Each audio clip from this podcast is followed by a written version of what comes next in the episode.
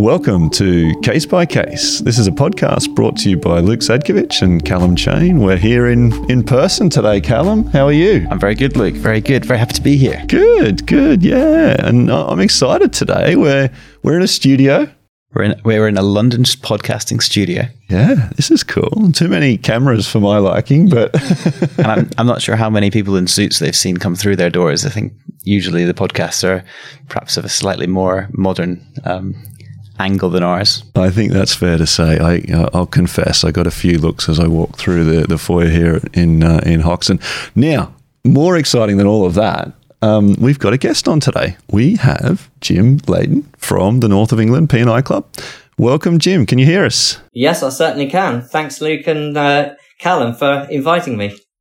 Great. Yeah. Look, well, welcome to the podcast. We're really looking forward to getting into the case today with you. Um, but just before we do, I thought I'd uh, say a few words. Jim's a consultant at the North of England P&I Club. Um, he's been at the North since 2013, I think, focused primarily on FD&D. Um, was telling us earlier that uh, enjoys getting involved in drafting arbitral submissions and um, all of that fun stuff.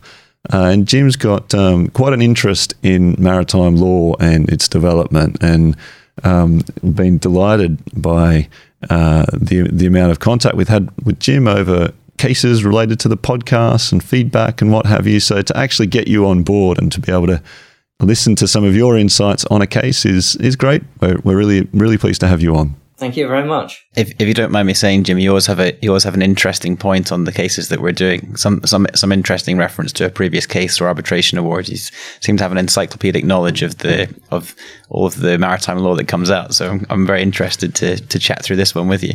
Yeah, we've got a good one. We've got a good one today. Um, there's quite a few issues in this. It's a, an arbitration decision. So, um, as we've had previously when dealing with some of the uh, the maritime arbitration cases. It's um, anonymous, so we don't know the parties involved or the arbitrators or what have you, but we've got quite a detailed case note here. This is London Arbitration 29 of 2022. Um, and it covers some some good territory where we're going to touch on charter party issues, particularly speed and performance claims, um, hull fouling, redelivery issues. We've got the BIMCO piracy clause to touch on as well, and there's a tug assistance aspect to it at the end. Not sure if we'll be able to get to all of those issues today, but let, us see how we go. Yeah, it's one of those. It's one of those cases where there was basically a balance of account at the end of the charter period, and each side said that they were entitled to one. You know, either either they were entitled to some money back or they weren't, and then you have to go through as ever the statement of account or the final hire statement and work out where the differences have, have arisen. And it seems that in this one, a large part of it was this speed and performance claim. I dare say, Jim, you've come across a few speed and performance claims in your time. I certainly have, and uh, yeah, this this one's a an interesting one. It it probably represents quite a typical example of these sorts of uh, disputes. Uh, it's obviously got a few twists and turns in there. Yeah, it's interesting that point because we don't know who the arbitrators were on this decision, but it was a three person tribunal for a relatively small claim. Reading completely between the lines, this wasn't uh, expressing it, although um, there were there were some comments at the end about um, the speed and performance claims and, and how they shaped up.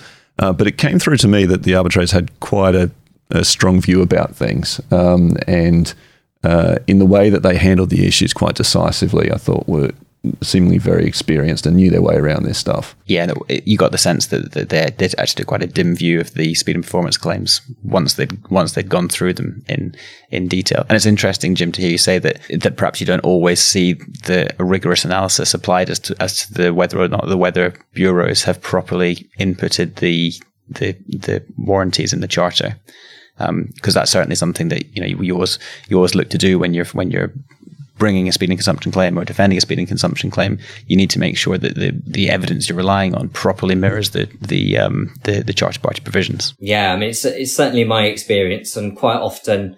Uh, with the types of claims that we're dealing with, we, we can be dealing with quite complex speed and consumption claims in a small claims um, uh, type of context, which obviously makes it slightly more challenging Whereas I think in this case, because it was a full arbitration and there was more involved, uh, I think the, the arbitrators have perhaps um, deep dived a little further to, to really try to bottom things out in, uh, in a pretty useful way here.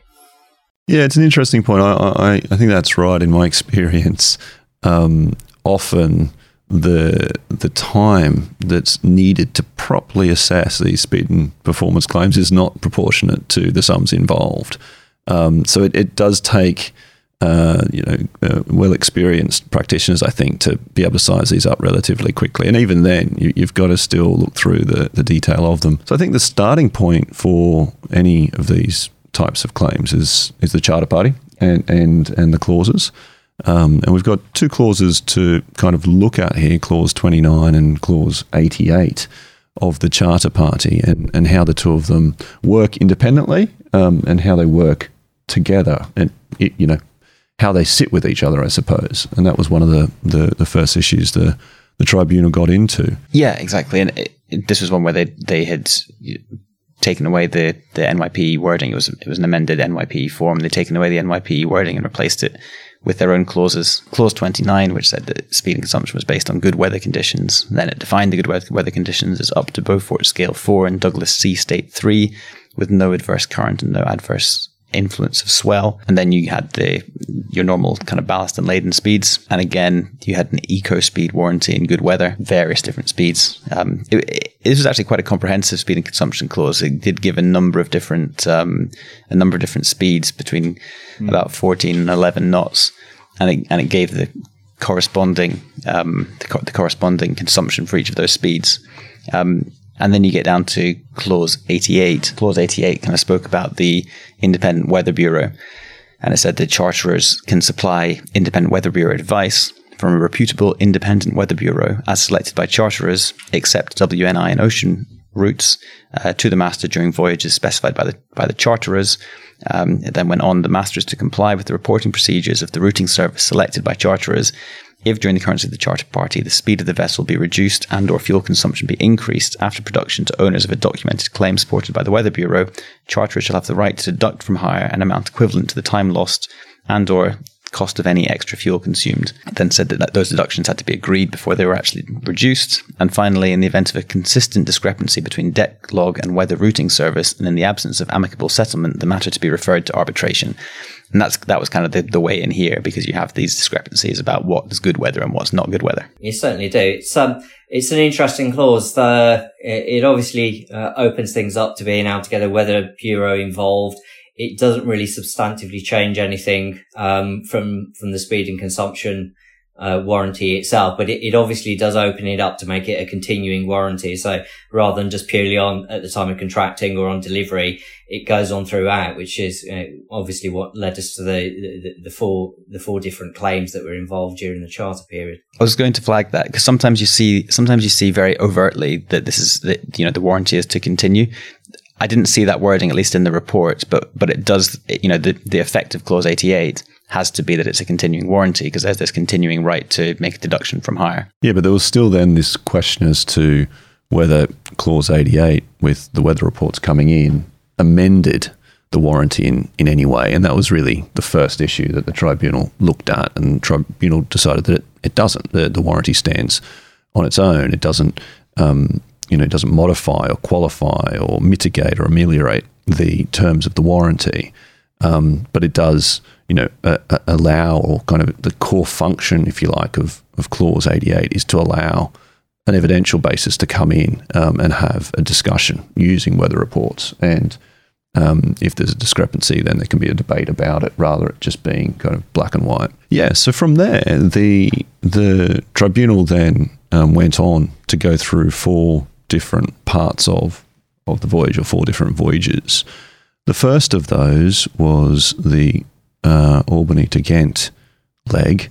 And what was interesting about this was that instructions were given by the charterers um, uh, to the master to slow steam and expressly set out in the instructions that they understand that um, this will mean that the vessel can't maintain warranted speed. And, you know, with that opening in the section, I'm like, where's the claim going to come from here? And then um, not too long after it, you could see they must have been kind of playing things at, at the uh, at the other end of the voyage as to when the vessel is going to get there and when it's going to be allowed, allowed into berth. And then it's given instructions to hurry up. Um, and so it has 10 days of sailing fast to get there. Uh, and then there was this debate about, you know, whether um, I think it I think it met, met the warranty in that one, um, but overconsumed on bunkers. Um, and then you know they, they wanted to claim the, the extra cost in, in bunkers. You not infrequently see eco speeds being without guarantee and speed and performance warranties. I've seen that in some charters. I don't think it was the case here, but you do sometimes see as a matter of practice that the performance speed is warranted and the eco speeds are all, all given without guarantee. On this one, obviously, as you say, there was there was a kind of acknowledgement that they weren't going to be able to be held to the speed and performance warranties, but later they, they decided they wanted them to be, and that that amounted to around twenty two and a half thousand from hire. Yeah, I mean, I, I thought it was slightly interesting that they thought it was going to be war- uh, without warranty. I mean, but, you know, based on the, you know, based on the information that we've got, it doesn't say that it's um, uh, without warranty or guarantee. But um, even if it does expressly say it, I, you know, I've, I've, quite often see people try to sweep it aside and claim anyway. But uh, yeah, sometimes it works, sometimes it doesn't. It really depends on the wording and the context. Yeah, it's interesting when you see these without guarantee. Um, without guarantee warranties. Obviously, they're not really warranties, but then what what what is there? What is the what is the intention of those provisions? And one one area where we've seen them before is if you have a if you have a provision that, that says that the vessel has to be delivered with a clean hull on delivery, and it's not, and as a result, it doesn't perform at the at the warranted level, um, and I've never seen this tested, but I think it probably is right. The the breach there is is not the breach of the speed and performance warranties, or even the without guarantee warranties. The breach there is the fact that you're delivering in breach of the agreement with an unclean hull. Yeah, it's usually line line 21, 22. Exactly. And, NYP 40, 46, and and then you've also got the potential um, with it with the general off hire clause of of it being caught if if the nature of that yeah. fouling is is enough to drag down the performance of the vessel below what would otherwise be expected. Exactly. And then and exactly as you say, you're not you're not then looking at whether there's been a breach of the speed and performance warranty because you've already have your breach. So you're looking at finding the measure of damages against which that should be assessed. So sometimes if you have a without guarantee wording, then you can say, well, we, we don't use that as a as a warranty. We don't claim against that as a warranty, but we do use that to assess our breach where there's been a delivery with an unclean hull, for example. The ship should have been capable of doing what was you know, you know what owners communicated that it could do, even if um, you know, in fact, we're not claiming on for a breach of that particular warranty. Yeah, I mean, it, it, it uh, know, when it comes to the issue of like quite what is, you know, the the loss caused by the breach, it, it can quite get into to murky waters if you're if you're in a position where you you broadly know what the vessel ought to be doing, you've got something else, but how do you quite assess what the difference is, bearing in mind the, the nature of the maritime environment? It's uh, yeah, it's not like driving down a road. It's uh, it's, it's more like off roading, and you don't quite know what weather and currents and uh, other conditions might hit you. And then, so coming on to the second voyage for a grand total of two thousand one hundred and five dollars. Uh, uh, from Ghent to Ventspils. There, the the bureau, the Weather Bureau, in its report, we again we don't know the names of the bureaus here, assessed the vessel's performance in in near good weather, but made no um, no allowance for the word about in, in the warranty. Uh, and I think that this kind of counted against the charter's whole approach and its reliance on the weather reports, not just in, in respect to this particular voyage, but the inconsistency in the way that the, the bureaus dealt with assessing or the criteria for assessing the different periods of overconsumption. Um, that inconsistency was a real problem for them. And I think um, it didn't help them on the overall uh, picture of trying to establish to prefer the weather reports over what the, the ship's logs and the ship's slip was showing. And this is exactly what you said at the start, Jim. And I think it hits the nail on the head about why this speed and performance claim had so many difficulties and it's because there was a lack of credibility from these weather reports. When you can, when you see things like a, you know, the misapplication of uh, about, it's very hard then to say, well, these guys have otherwise, you know, apart from that, the weather reporters have got it perfect. You know, when you start to see a few mistakes coming into these kind of reports, then you need to really iron those out before you put them before a tribunal. Certainly, with what we see at the club, quite often people present the reports, and it's obvious that the the report provider has kind of done their own thing. Um, through uh, um, yeah, yeah, yeah, through through the process, and then there's this back, uh, this gradual back and forth in the correspondence of pointing out all of the things that they've done or they haven't explained that don't quite match up with what what's in the charter. Um, to yeah, to try to yeah, to try to refine things to figure out know whether there is actually a basis for a claim.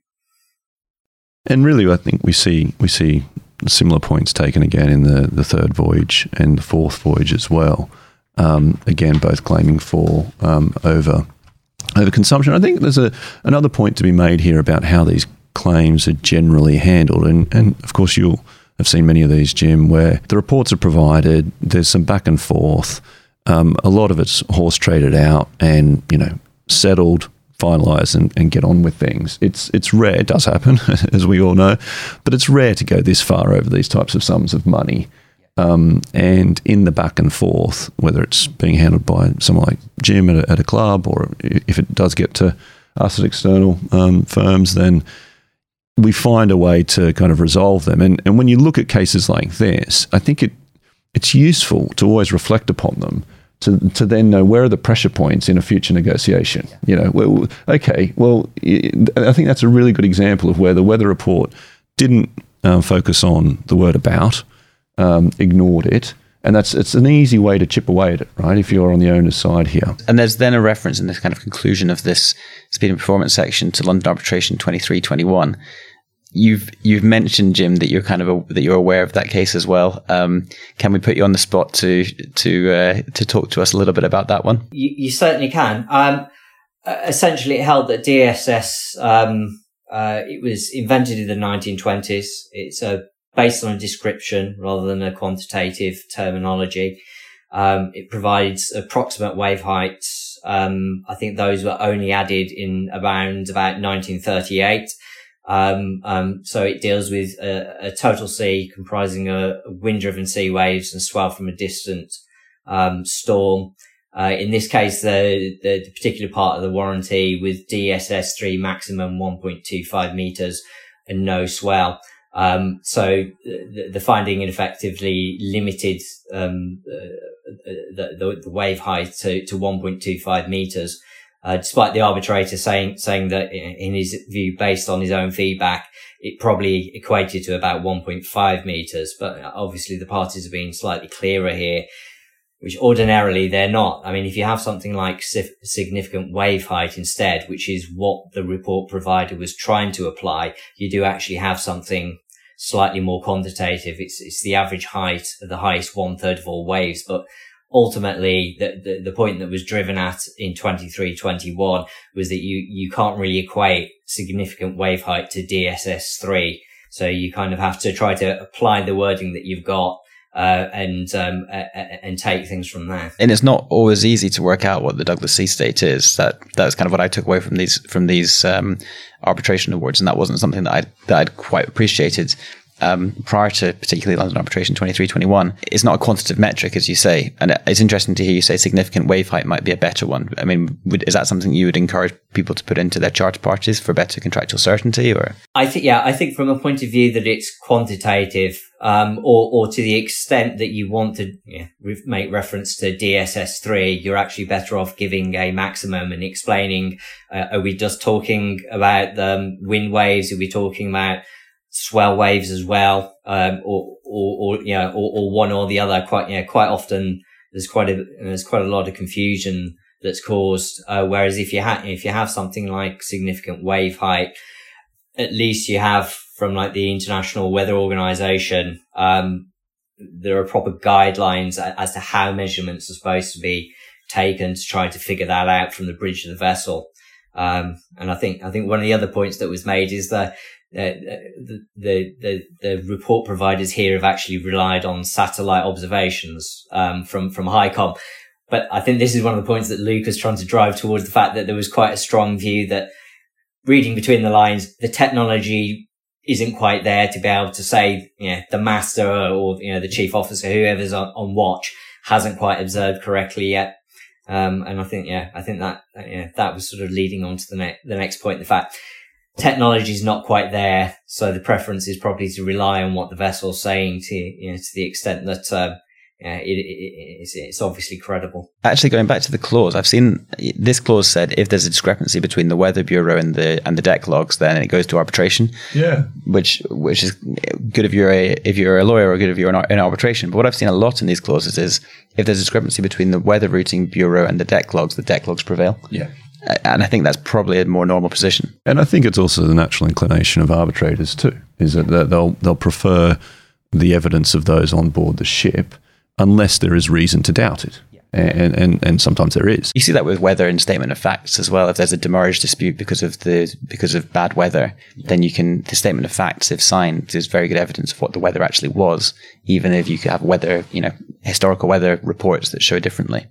Yeah, it's interesting that point you make, Jim, about um, about the data. I, I do think eventually we're going to get to the point where the technology and the data is pretty persuasive. I, am not sure we're there yet, uh, as you say, and, and I agree.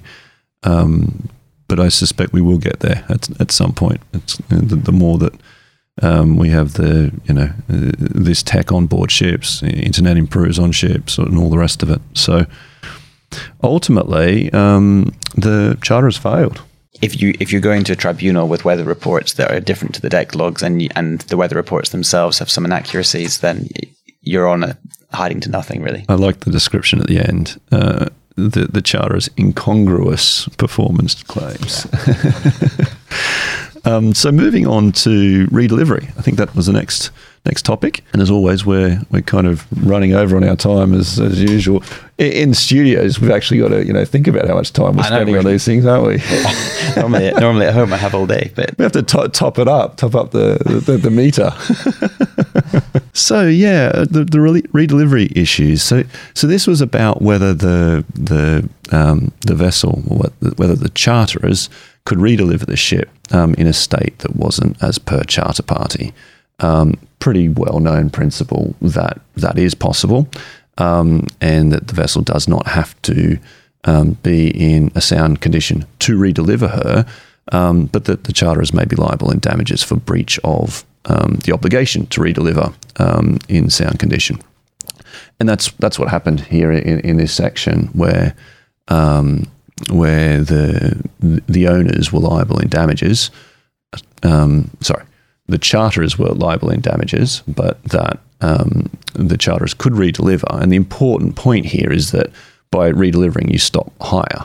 Um, now, interestingly, the the time that's then spent um, cleaning the hull and getting it back to the condition that it should have been delivered in, the the time element of it is assessed at charter rate anyway. So you know, uh, in a way, they still get a, a good component of that at hire rate. Um, and then there's the additional costs, the additional cleaning costs as well. I think it was it was a hull fouling issue, wasn't it? More than twenty days. Uh, uh, exactly. And but do you think that's always going to be at the at the charter rate? I mean, if you had a situation where there was a follow on charter and the market moved significantly, and the I mean, it's, it's, it's conceivable that the breach could have been sufficient to cost owners significant damages under a follow-on charter, and this doesn't seem to be something that was really argued in this in this case.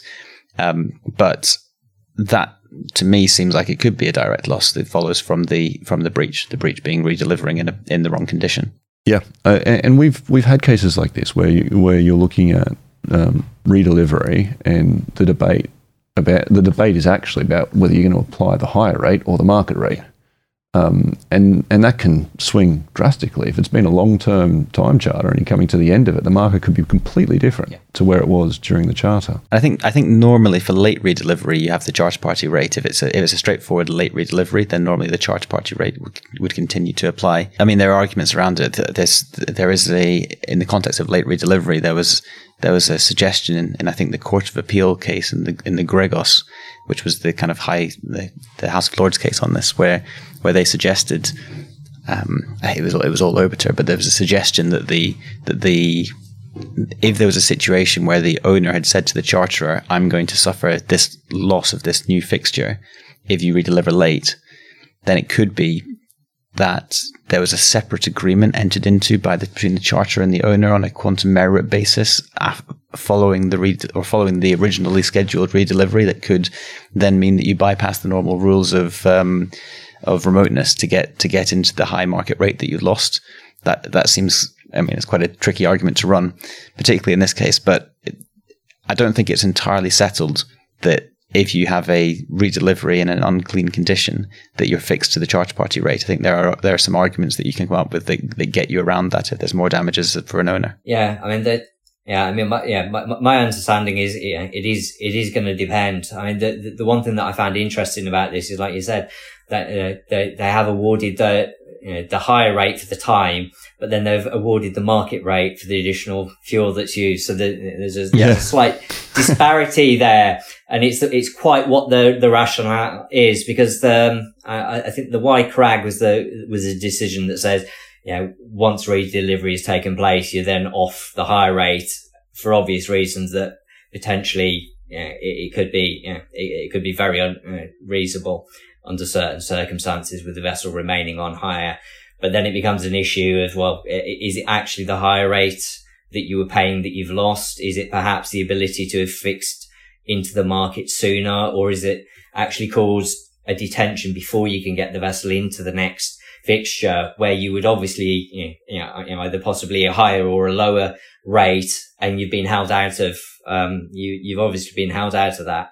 And one of the things that I think was, a, a, bit of a question mark over this one was was quite where was the vessel going next because they the tribunal point out that you know she was know, after she's dropped the guards in um Fujairah uh, and then gone to um for the the cleaning of the hull she's then you know, gone off elsewhere to be uh, delivered into the next fixture. And it, it sort of raises the issue of, well, was the vessel going to go to the UAE or in that direction anyway before redelivery? Because um, it, it's obviously a fair part of the quantum, the fact that it's um, DLOSP at, um, at um, in Pakistan for the redelivery, and then the vessel steams across uh, over to over to the UAE, and the thing is, is she going to is she going to the Persian, the, Arabian Gulf for her next fixture?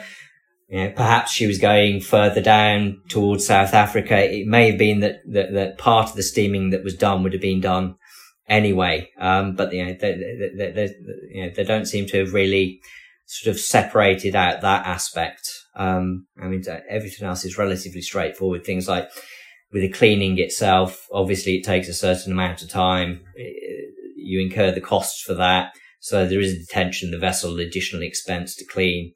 Um, uh, but, but then there's a sort of wider consideration, what, you know, what the, yeah, the, the actual measure of loss. Are we potentially overcompensating depending on where, you know, what the vessel was scheduled to do next?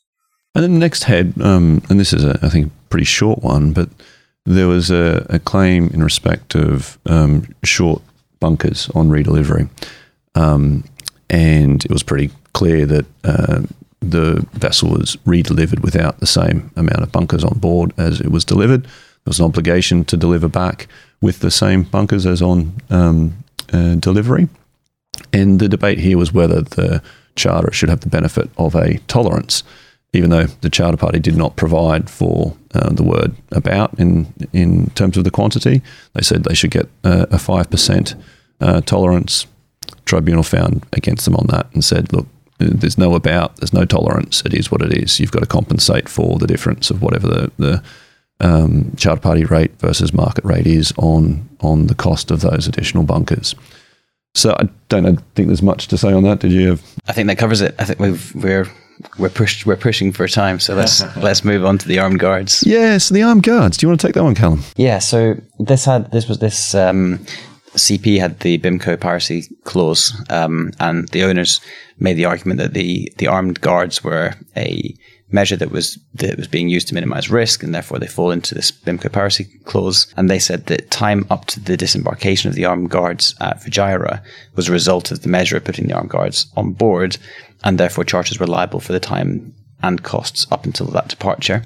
Um, and the charterers, however, said essentially that the guards needed to be disembarked at Fujairah because the owners had agreed to take them there as part of their own security contract with the armed guards. Um, um, but I think that Charter's argument was essentially you didn't need to take the armed guards all the way to Fujairah to to, um, to disembark them. You could have disembarked them sooner, um, and therefore we, we are not liable as charterers for the entirety because there has to be some causative relationship between the costs that we're um, that we're paying and the the kind of heightened risk to the vessel and, and cargo and crew. And they said there was no heightened risk beyond the point at which you could have discharged the armed guards or disembarked the armed guards. Um, but in, but instead you you know you just you, you chose to disembark them at Fujairah because of your contract with the, with the security team, um, and therefore we're not liable for the entirety of these costs. Yeah, I mean, I, I, certainly have a certain amount of sympathy with the with the chargers on this because there's always the practical issue of when and where you can um, uh, put armed guards back ashore because in some countries you, you, know, you simply can't. Um, and the wording, the wording in the, the clause itself, I think it's um, subclause D um, I, and it's any time lost taking measures to minimize risk. And obviously, it wasn't minimizing the risk it, itself. I think it, I think it's certainly one that's debatable. But, um, yeah, it's, it's, mm. it's, it's, the one it's the one thing that jumps off the page out of the issues that are addressed, where, you, where, you're sort of, mm, is that quite right? It's, uh, it's uh, on on the one hand, if you're owners, then you say, well, this was these were the terms that we agreed. We had to agree the whole contract with the security personnel to in order to minimize the risk. But equally, from the charter's perspective, I can I can totally see the argument where they say, why are we paying all of these costs? Do we need, you know, are we still minimizing a risk here, or are we doing something else? Yeah, because it's time lost, right? Mm. Yeah, interesting. Okay. Any comments on the hull fouling section? Yeah, I mean, it's it's I mean, it's it's, rel- it's relatively straightforward and conventional in terms of the in terms of the the it's it's very common wording that you see with these types of things. I mean, it was I suppose you know part part of the thing evidentially the fact the fact that the the owners were able to provide some good evidence to show yeah actually the, the hull was in good condition before we delivered this in. It it then sort of begs the question well yeah if it was in good condition when it was chartered it, uh, when it was initially delivered into the service it's only up to seven months of service. You know, most, you know, most of the stays have been relatively short, but the last one at Bin Qasim hits the 22 days. So you're two days over the requirements. It's then a, then an issue of the usual practicality if there's an obligation to have a look to see whether there's fouling. If there is, then there's the obligation to clean. Um, but here, for some reason, it, it, it seems that you know, it hasn't been dealt with at Bin Qasim. Um, possibly for a number of reasons. And, um, yeah, and the UAE is often quite a good place, um, uh, to, to be able to deal with these types of, types of things. You, you can, you can kind of understand why, you know, why there's been the, know, the perception that, well, question, you know, question mark, has there been the fouling? Well, when you get to the UAE and you inspect, you find that there is the fouling. It's then a question of what the reasonable costs are in terms of, um, in terms of what you can recover for the work that's been done to remove the fouling. Um, and again, sort of tying back into the whole costs of going from Bin Qasim over to the UAE, it, sort of ties in uh, neatly with the with the issue under the BIMCO clause of, whether, you know, whether or not dropping the armed guards off in the UAE is, is covered. And the same issue arises here. It's, it's just like, well, fair dues, the vessel has to steam somewhere. The vessel has been redelivered. It's probably at the charter rate yeah, but has there actually been a loss? Where was the vessel going next? um, and, yeah, yeah, particularly one of the things we, we, we, don't know on the facts whether the vessel took bunkers, but quite uh, quite often uh, is quite quite a key area that a vessel would go to to take on bunkers anyway before before the next uh, the, the next fixture. So um, again, I think I think that yeah, this know, some of the facts that that are missing from what's discussed kind of dovetails in on those on those two issues. Yeah, it suggests there's some operational convenience to owners to going to Fujairah beyond simply the um, yeah beyond beyond beyond simply the need to clean or whatever else it was they were doing. And look, on the next head was a, a, damage claim. I think this one can be dealt with relatively quickly. This is a damage to vessel claim. Um, it was found that uh, the charterers during during loading and all discharging did damage the vessel, um, some of the, the holds. Um, uh, but the problem here was that the owners didn't produce an invoice to substantiate their loss. So uh, the tribunal found that yes, the, the owners would have been able to, to make a claim, um, had they repaired the damage within a reasonable time after conclusion of the, the charter party and had they produced an invoice, then they could have made out the claim, but they didn't produce an invoice. And so it actually just turned on an evidential um, basis where they weren't able to pr- prove their loss. Uh, so that one got tossed. And then the last, last topic um, is the Mississippi River tug assistance claim. As I guess a lot of people know, in the Mississippi River, you can there, there's some kind of currents that can pull the vessel one way or another, and the terminal in this occasion suspended loading because the vessel was kind of moving away from the berth. Um, and they said to the master, "You need to bring a tug in before we can resume um, before we can resume cargo operations." So they brought in a tug, and the charterers deducted the costs of the tug from hire. Um, and at that point, the master witnessed other vessels also needing tug assistance along the berth, and the charterers had provided no evidence to show that the crew failed to attend to the mooring lines or disregarded their uh, other terminal protocols or in other any other way had failed to um, maintain the you know sensible mooring protocols or an adequate mooring watch. Um, so the tribunal held that the term you know the requirement of the of the terminal to have a tug um, was it, it, was to do with the the berth's location. Um, you know, as, as I said a second ago, quite well known that in the in the Mississippi River you can have these these tides and these currents, um, and that that was a, an issue for charterers to deal with because it was a kind of peculiarity of the specific terminal to which charters had ordered the vessel. So it was a, it was a charterer's risk rather than a owner's risk uh, because all the, all of the mooring had been done sensibly. Um, so the risk fell on charterers I guess as, as you would expect. Yeah, it's yeah. I mean, it's it's something that we see time and again at the club. I mean, uh, obviously the general position is is under the voyage charter unless there's express words to the contrary. It's usually the owner's expense, and then under a time charter, and yeah, unless the crew have done something wrong or it's an off hire event, then usually it's uh it, it's um it, it's the charterer's expense because it's part and parcel of performing the voyage, but you do once in a while see these get quite contentious because um, the, the costs of the tugboats, depending on how long they're, they're there, can get quite high. And like the value of this dispute, I've, I've seen disputes just on this type of issue where you're talking about a quarter of a million dollars in, in tugs fee. Oh, yeah. Tug fees. Yeah. Uh, under, yeah, under pretty, you know, pretty poor conditions in the river.